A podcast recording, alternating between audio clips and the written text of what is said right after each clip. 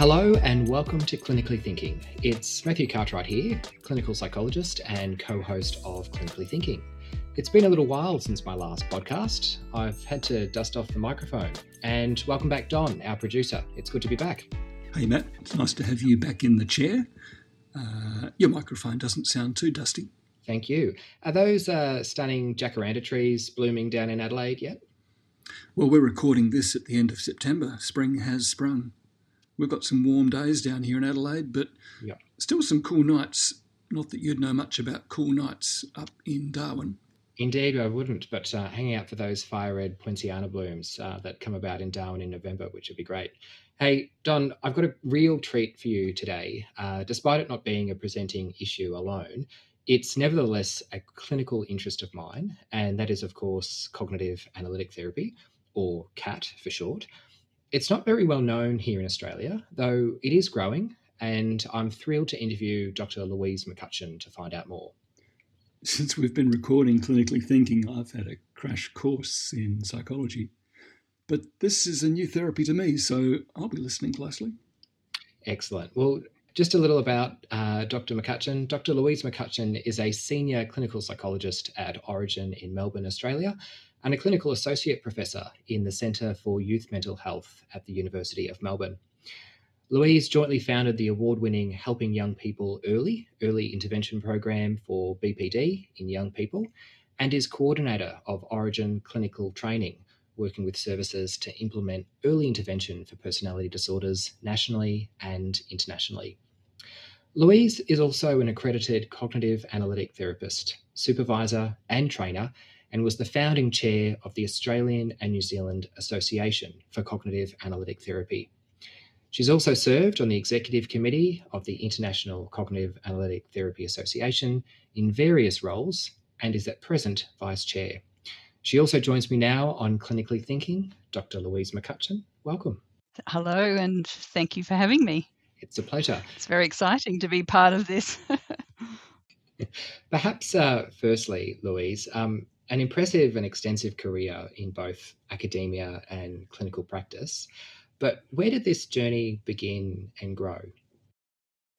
Oh, that's a good question. Um, quite a long time ago now, I s- studied uh, psychology in the 80s and I went off on a little bit of a tangent personally into um, art and, and some creative therapies, but in the end came back to psychology because what really was interesting to me was child development and particularly adolescent development and young people.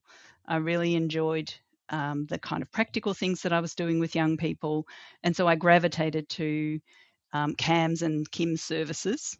Mm-hmm. Um, found myself working in in the adolescent teams mostly, mm. and I think also um, that set me on a path to be interested in personality disorder because they were uh, that's the time when personality disorder first emerges. People become more and more um, aware that young people are not doing so well, and the problems really start to get complex. So, after puberty and before people reach ad, uh, adulthood, is when you first start to see personality disorder. And so, I um, I ended up going to Orygen and working in their older adolescent service, and that's where we started the HYPE program mm-hmm. um, which was the very first early intervention program for personality disorder. Mm. Mm. It's such an important cohort of uh, of clients where they're moving away from just the family system and being uh, a part of something broader into that differentiation process as young adults. And as you say, that uh, pathology begins to sort of emerge in uh, in that age cohort. Cognitive analytic therapy. Uh, did you find the model, or did the model find you? Mm, that's a good question too. Um, it's our, our contact with cognitive analytic therapy came about because we were developing um, a program that would target and work with young people with personality disorder. And we were really interested in um, investigating whether there were some treatments that could be adapted for younger people. So at the time, this was in uh, the late 90s. There were really there was really only one treatment that had any evidence behind it, and that was DBT for personality disorder or dialectical behaviour therapy, um, developed by Marsha Linehan. And uh, so it was really um, at a time when the field of personality disorder was changing quite a lot. There was suddenly some interest in maybe we can intervene with this really complex group of people. Um, but mostly around the world, people were not that interested in thinking about intervening early. Um, I think one of the things that Australia is really good at and Victoria has been very good at is taking an early intervention approach and funding early intervention approaches.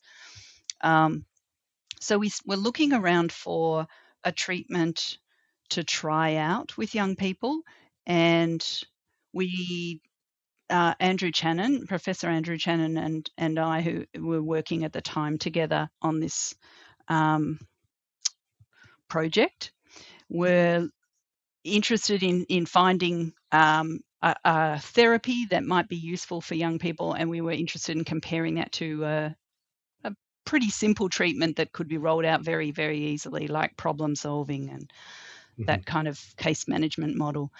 Um, we did some DBT training, we did some schema focus training, and then we did some cognitive analytic therapy training. And this model particularly appealed to us.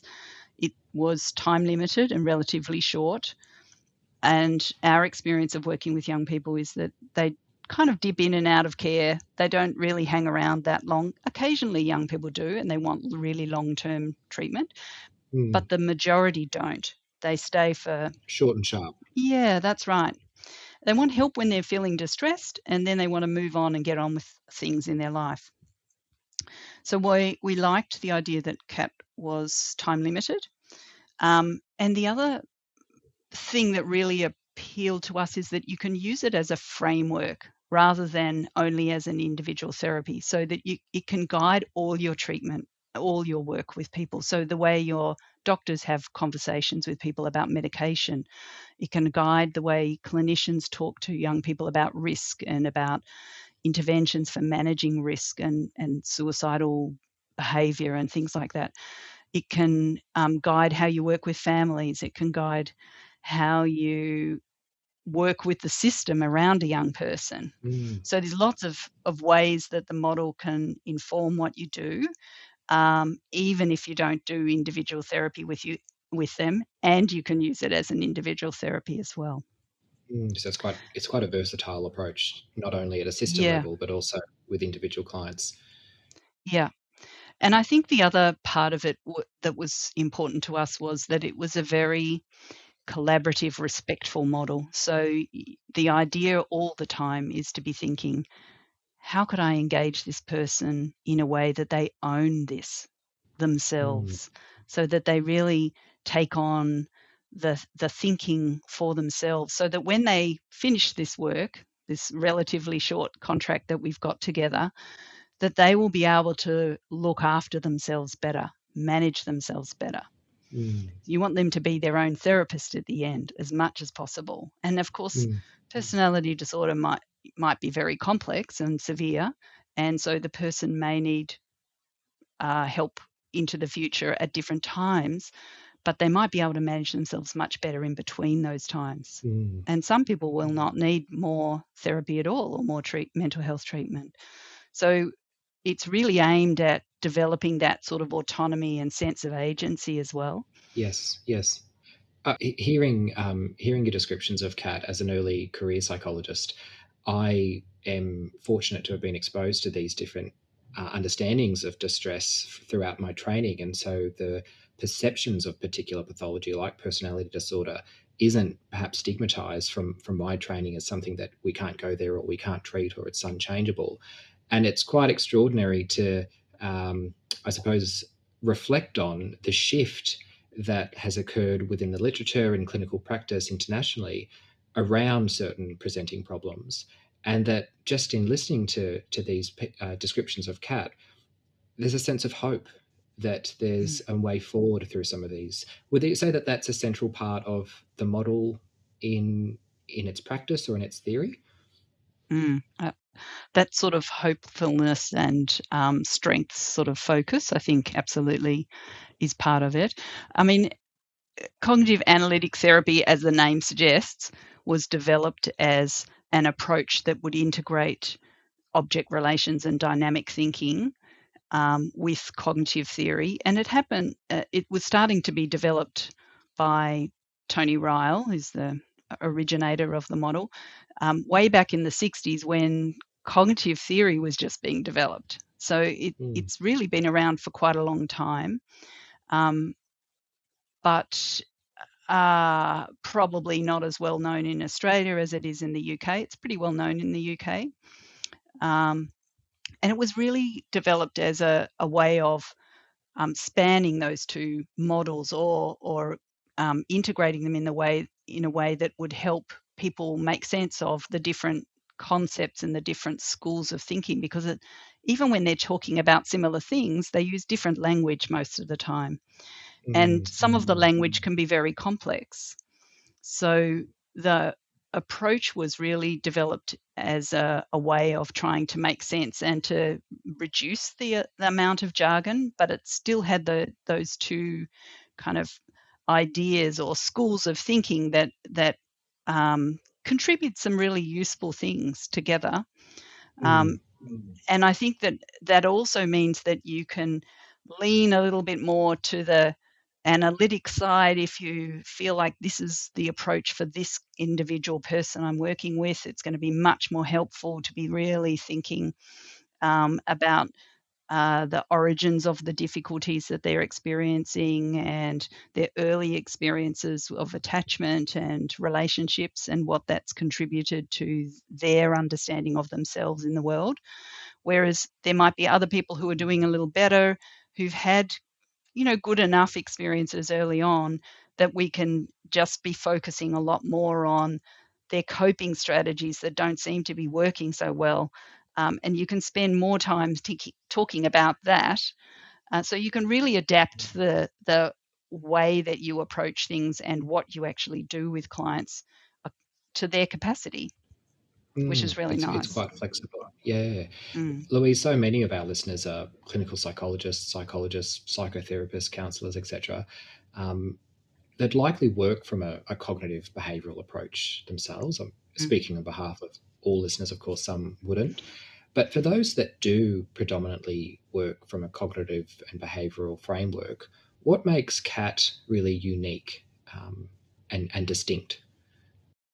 So, I would say it's the way that those two ideas are integrated. So, in CAT, what would be very familiar for, to a CBT therapist would be the idea of mapping out um, aim directed behavior. You might think about um, what is you know an uncomfortable situation a triggering situation the emotions that someone's experiencing. They might have some thoughts and cognitions that go along with that. They might have some beliefs about themselves and what's the best way to respond to those you know uncomfortable feelings. And then they might um, choose some actions or you know some way of responding to try and deal with how they're feeling mm. um, those uh, responses might be helpful in some situations, but not so helpful in others.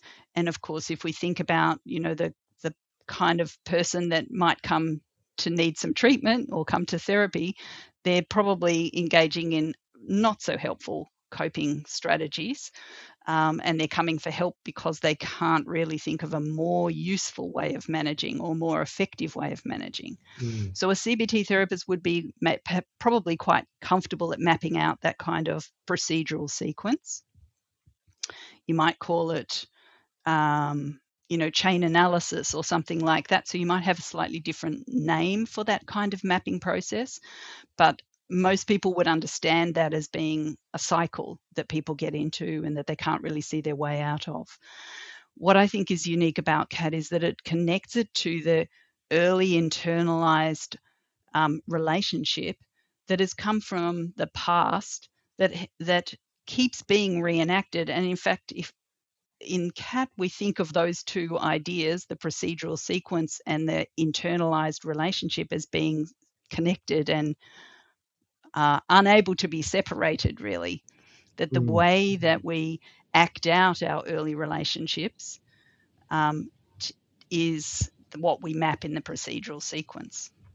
So it's combining those cognitive uh, ABC type sequences with the uh, relational uh, processes that trigger or elicit those those sequences. Yeah. Mm, yeah. Okay. I think we often go from a very pathological perspective in our understandings mm. of you know uh, of the human experience. So I think yeah, how how would CAT approach healthy, normal, uh, normal in quotation marks, um, typical development? Yeah. So the idea is that um, and this has come from not just object relations theory, but also the the decades of um, observational kind of research that's been done on mothers and babies or parents and, and infants and how they relate to each other, and then following those people through um, their development and looking at how they engage in other relationships in life. So it's not just a theory, it's also you know, over the years been able to be enriched by the the observational kind of data that we now have about relationships between children and their parents or their caregivers.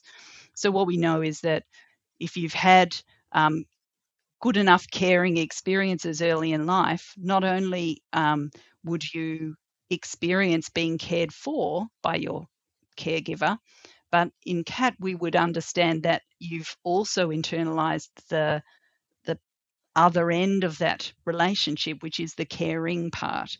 So, so both. You're, you're exactly, and you you mm. You can't really only um, internalize one part of that. You internalize both parts of that. So you carry around a template of what it feels like to be cared for, what it feels like to be soothed when you're distressed, what it feels like to be um, looked after and um, nurtured, um, listened to, held in mind, but also you've learned from observing your caregiver and experiencing all of that relationship. You've also learned how to do those things to yourself, but also to others. And we see children who are quite young acting out the caring kind of um, experiences that they've had, you know, ch- the way children relate to t- pets and things. Absolutely, I'm thinking of my uh, my niece with the the likes of the doll of feeding and you know mm. wrapping the blanket around and everything that they've seen. So not only of having experienced that themselves, but then replicating the doer, I suppose, of that act.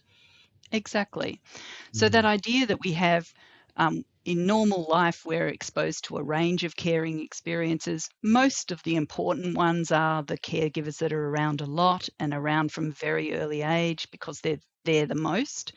But we also come into contact with kindergarten teachers and aunts and uncles and grandparents. And so there'll be a whole range of people who are engaging in caring in different ways with us. And as a result, we have a very rich sort of experience of how to elicit care from others, how to respond in caring ways back, um, how to uh, recognize what's care and when maybe distinguish with what isn't care or what doesn't feel right what what maybe situations of danger that sort of thing. So we learn a whole lot of information that's very rich about you know, caring and, and human relationships and how to get on in the world. And if we think about, you know, what that child carries through life, of course, sometimes we have bad experiences and we might get a bit knocked by something if if something well let's think about the pandemic. How much did that challenge people's idea of the world is a relatively safe place? Suddenly it was not safe. And in fact our own even in individual neighborhoods exactly our own close environment suddenly became not so safe. And mm. so we know that things like that can really shift people's understanding of themselves and the world. But if people have had really, um, you know, a, a good grounding, then they're more likely to be able to be resilient and bounce back and to be able to kind of tackle things. They won't be bumped off course so much by those kinds of difficult things that that happen through life that that we all know you know we have no control over and and sometimes do have big consequences for people. Mm, and if we mm, think about the child who's not had that kind of um, good enough experience, really rich experience of of all sorts of different people caring for them, they're much more likely to doubt themselves, to worry, to have um, difficulty finding ways to cope when things are difficult.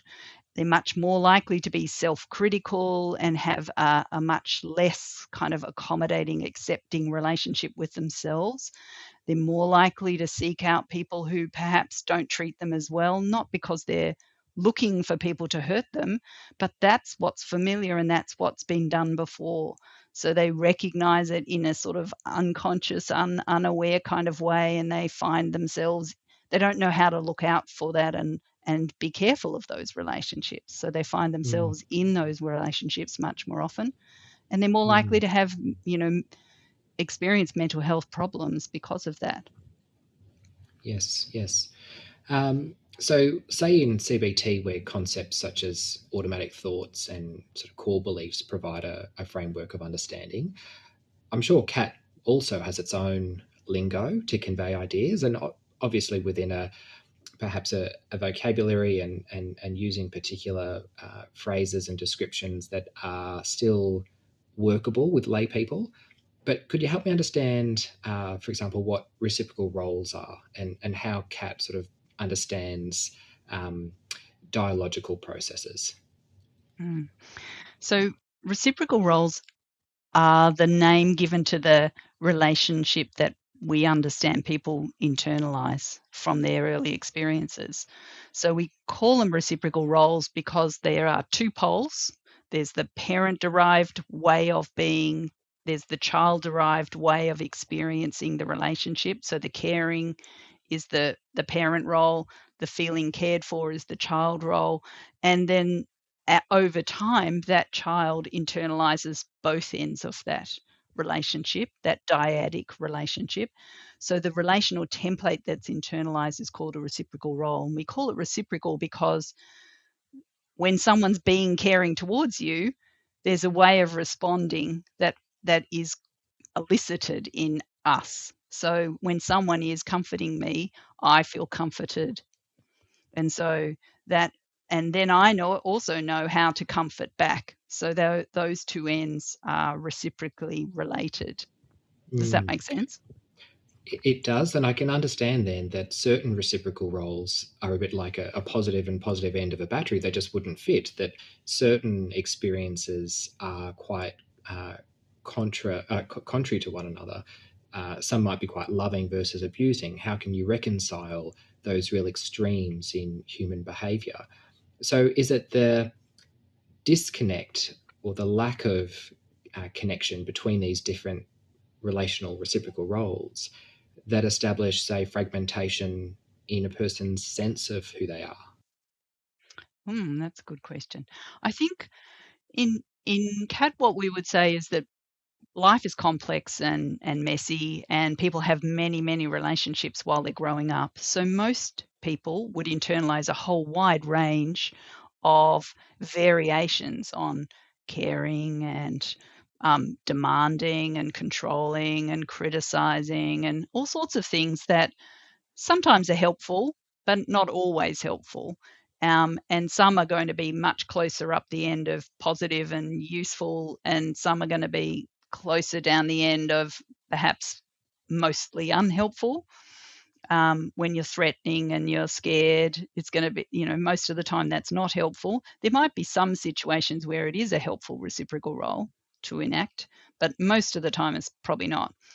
Um, mm. So most people would have some experiences of, of a whole range of negative ones as well as the positive ones, but they would be able to um, move sort of smoothly with probably without much attention most people are not really thinking about their early relationships when they're just walking through the world.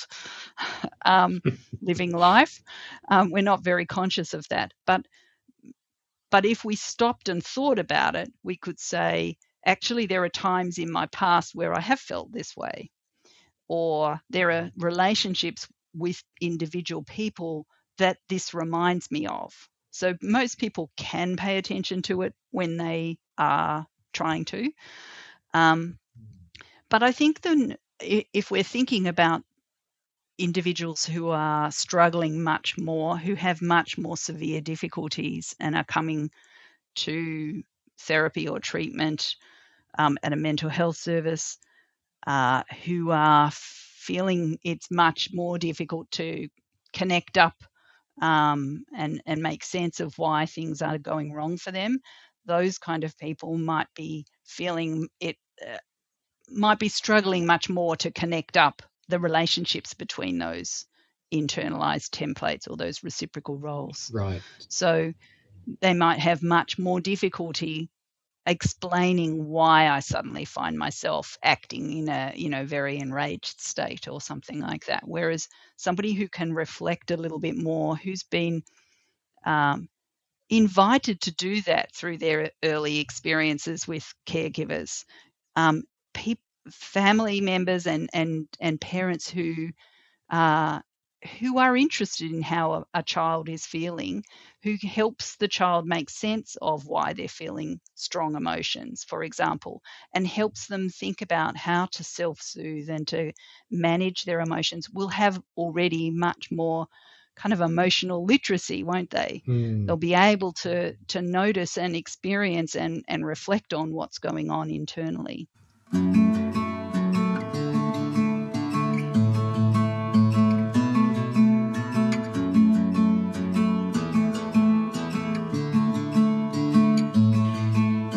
You're listening to Clinically Thinking, where the best therapists and the best thinkers in clinical psychology share their knowledge and experience with clinicians worldwide. Learn about upcoming episodes and find out more about our guests by following the Clinically Thinking Facebook page. Now, back to the show.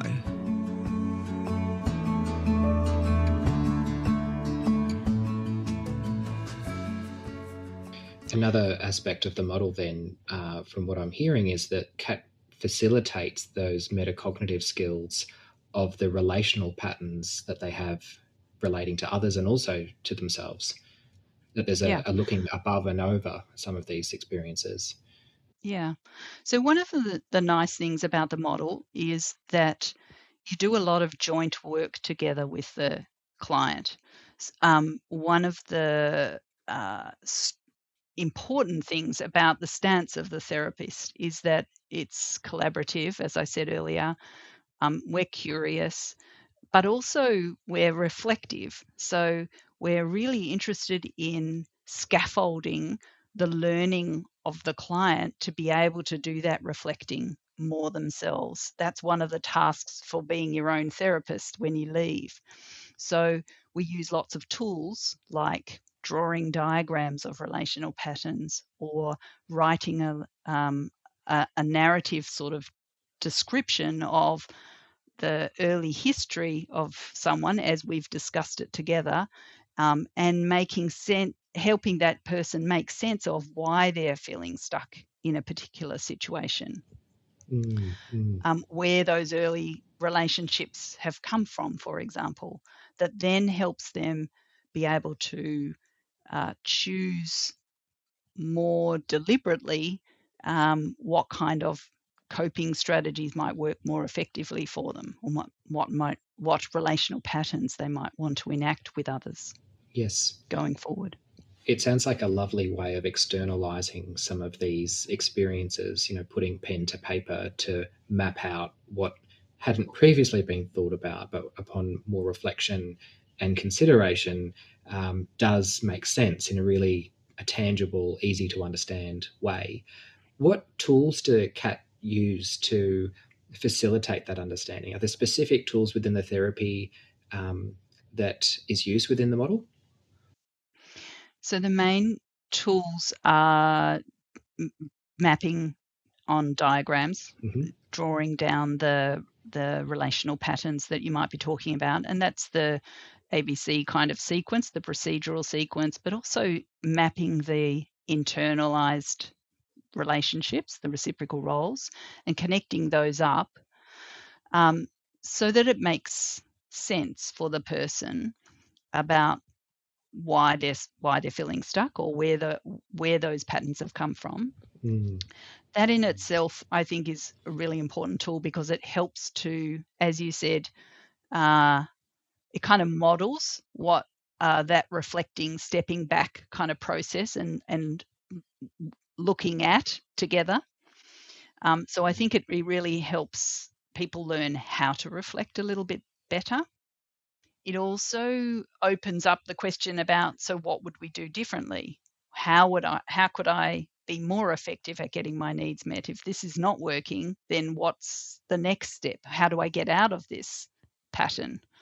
And so I think the mm. mapping process that we do t- together opens up the next question about so then what would I do differently? Right. So that's quite a nice evolution, if you like. So that's what that's mm-hmm. probably the main tool that people use ongoingly throughout the therapy. There would be some other things that we do. there's a, a questionnaire that we can give people very early on that is kind of a simple list of common uh, coping strategies, really, procedural sequences that can get people into trouble. And they would all be pretty familiar to someone with uh, CBT kind of background. There's a depressed thinking kind of loop where, you know, if you're feeling rotten and you can't, and you feel hopeless and worthless, then you don't really try very hard when you when you're doing anything because what's the point it's not going to work for me so you've got some thoughts you've got some feelings and that they they kind of sabotage your ability to really give something a go, which then reinforces the same pattern or the same feeling that you had and same belief that you had, which was, you know, there's no point, I'm worthless, I feel terrible.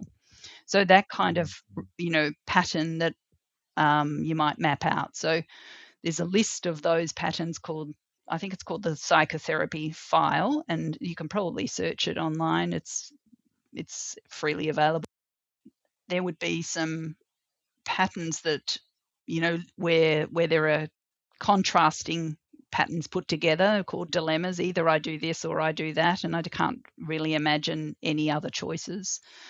Um, so there's a, a, a, tool that we use at the very beginning to sort of facilitate the process of talking about those kinds of patterns.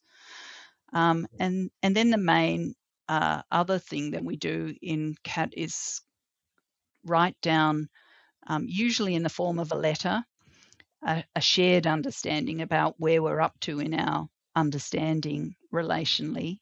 It's it's right, really a formulation or a reformulation. We call it a reformulation because we're hoping to um, provide a bit more understanding together about, in a helpful way, about why people are feeling stuck right now and what we might work on in the future or in the therapy. Mm.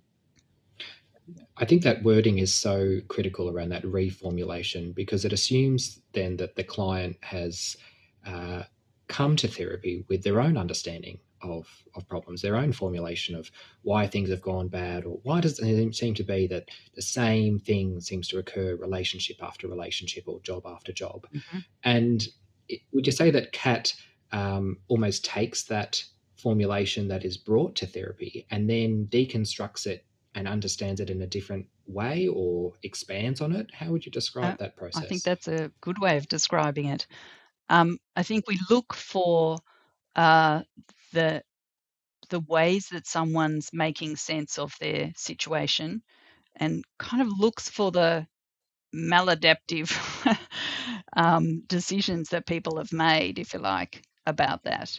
Looks for a more helpful way of reframing things that opens up possibility for change. So, reformulation is um, a reformulating of the client's difficulties. So, you do it early on in, in the treatment, um, and it's based on uh, the joint discussions that you've had in the first couple of sessions. You usually give it to the client or read it out to the client around session four, so it's really pretty early. Um, and it's a, a, a, telling back to the client or the narratives about their difficulties and the origin of the difficulties as best you can, because sometimes you know quite a lot about that and sometimes you might not know that much about it. Um, and it's written in a um, a very non-blaming, non-sort of judging kind of style, a sort of reflecting, observing, noticing kind of style, and its purpose is really to get on the same page together. So the idea is to reframe the difficulties in a, a less blaming way that will um, give the client a little bit more sense of agency and um, personal kind of power in the situation. And it's written in a way that will kind of guide you and the client towards what you might want to work on together. Mm. So the idea is that you would start off the the letter by talking a little bit about how the person arrived, um, say, this is what we've discussed together so far. Does this make sense to you? It's written in a quite a tentative sort of style. So you ask questions rather than say, this is what happened to you. You you might say, this is what you've told me, and I'm this is the sense that I'm making of that. Does this fit so for quite you? tentative. Yeah, and uh, trying to give the client a little bit more of a sense of um, what might be a more helpful way to to move in life and to to respond to the difficulties sort of an opening up if you like of of a way forward. Because often people when people come even though they may not know it themselves they they already do have a formulation or a, a story constructed for why things are the way they are why i'm stuck in this situation why i can't change what what is happening to me um, and so you want to reframe that in a way that opens up um, the possibility to do something different and to see things in a different way. And we all know from our personal experience that that sometimes a small reframe in the way we understand something can can suddenly shift things for us. And so that's really what we're trying to start in that process together. So really cracking that sort of bedrock of stuckness that may have been mm. entrenched mm. for a long time.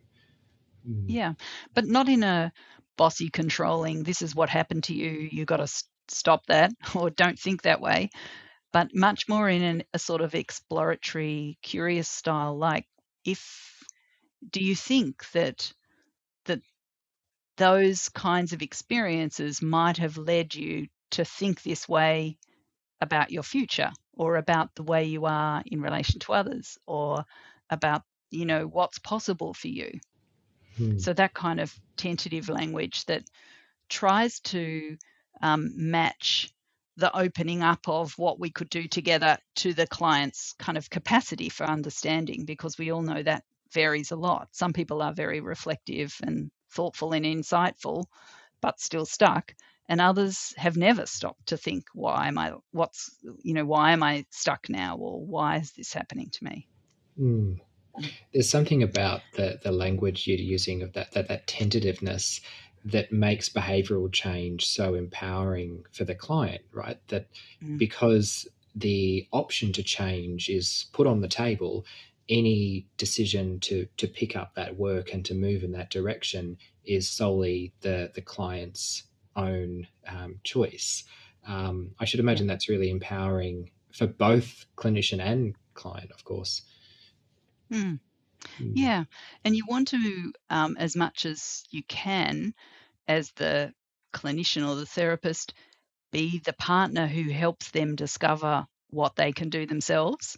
You know, a little bit like the coach on the sporting field and some of those other analogies which are commonly used. You, you don't want to be going out there and telling them you got to do it like this. You want them to discover what they can do themselves.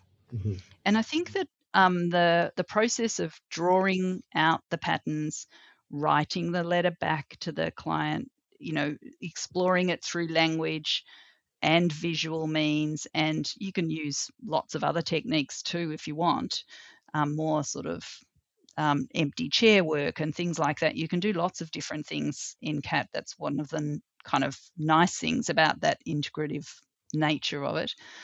Um, but you can uh, help the, the person discover what it is that they need to be able to shift in order to to kind of understand themselves better and see the way forward for themselves. Mm, how special! That's the, the word that comes to mind. Is there anything, any research on CAT in Australia at the moment? So we've done a couple of randomized controlled trials in our program. Um, there's not a huge amount of uh, that kind of research in CAT. There's been some in the UK and and our own work. Um, we have compared CAT to some other kinds of treatment that I think are also good, pretty good clinical care.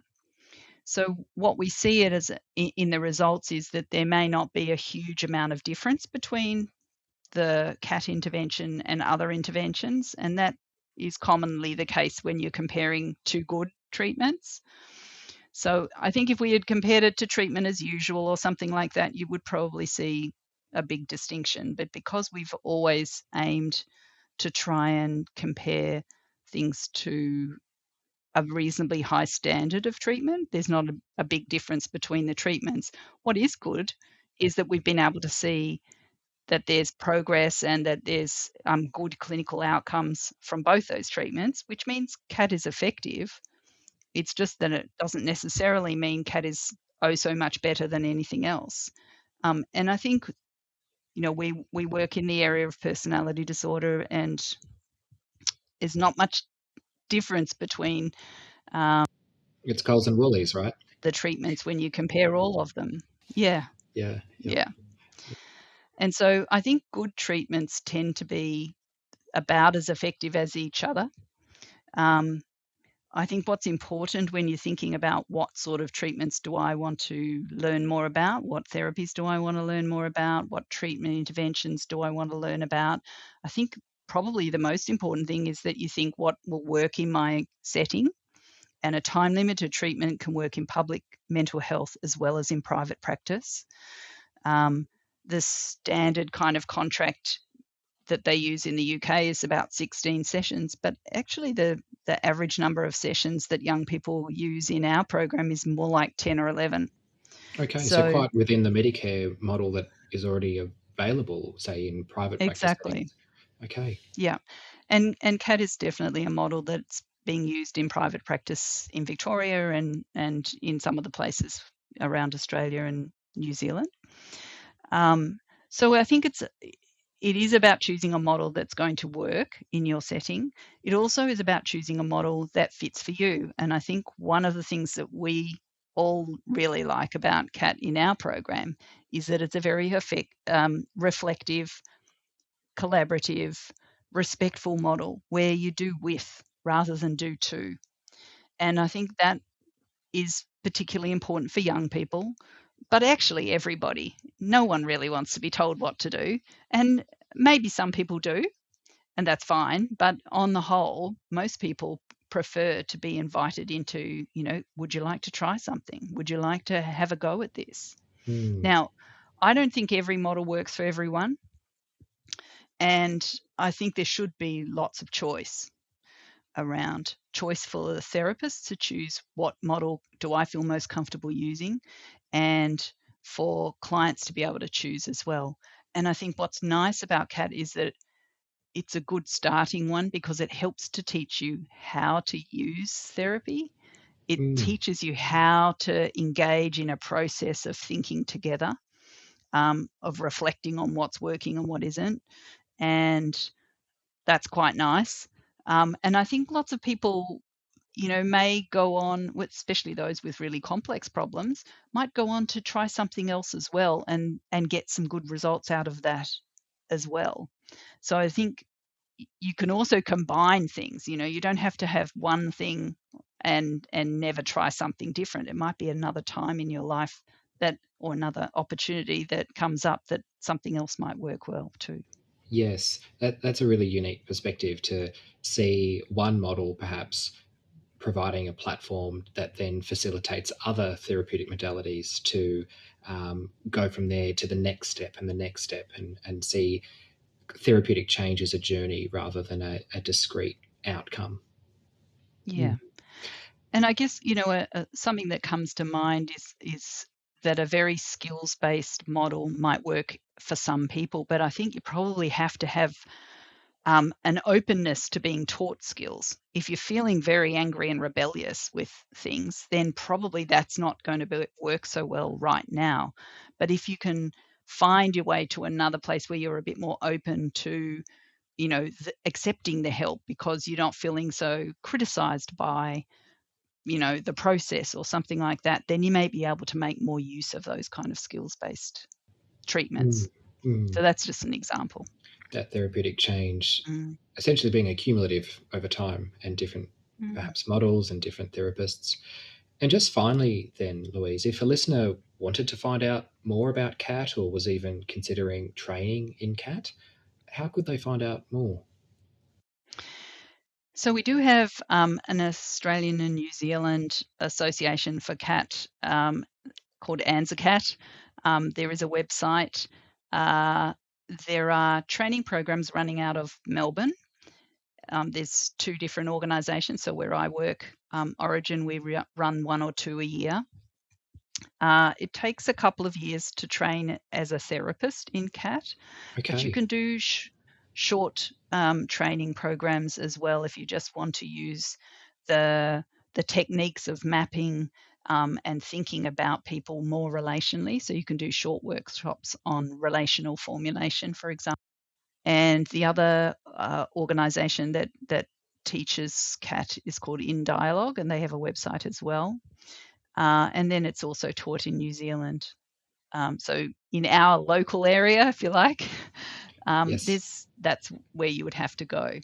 Okay, yeah. yeah, terrific. Well, I'm sure, hopefully, the uh, the podcast might uh, spruik some interest in people getting a, a deeper understanding of what CAT could provide their clients.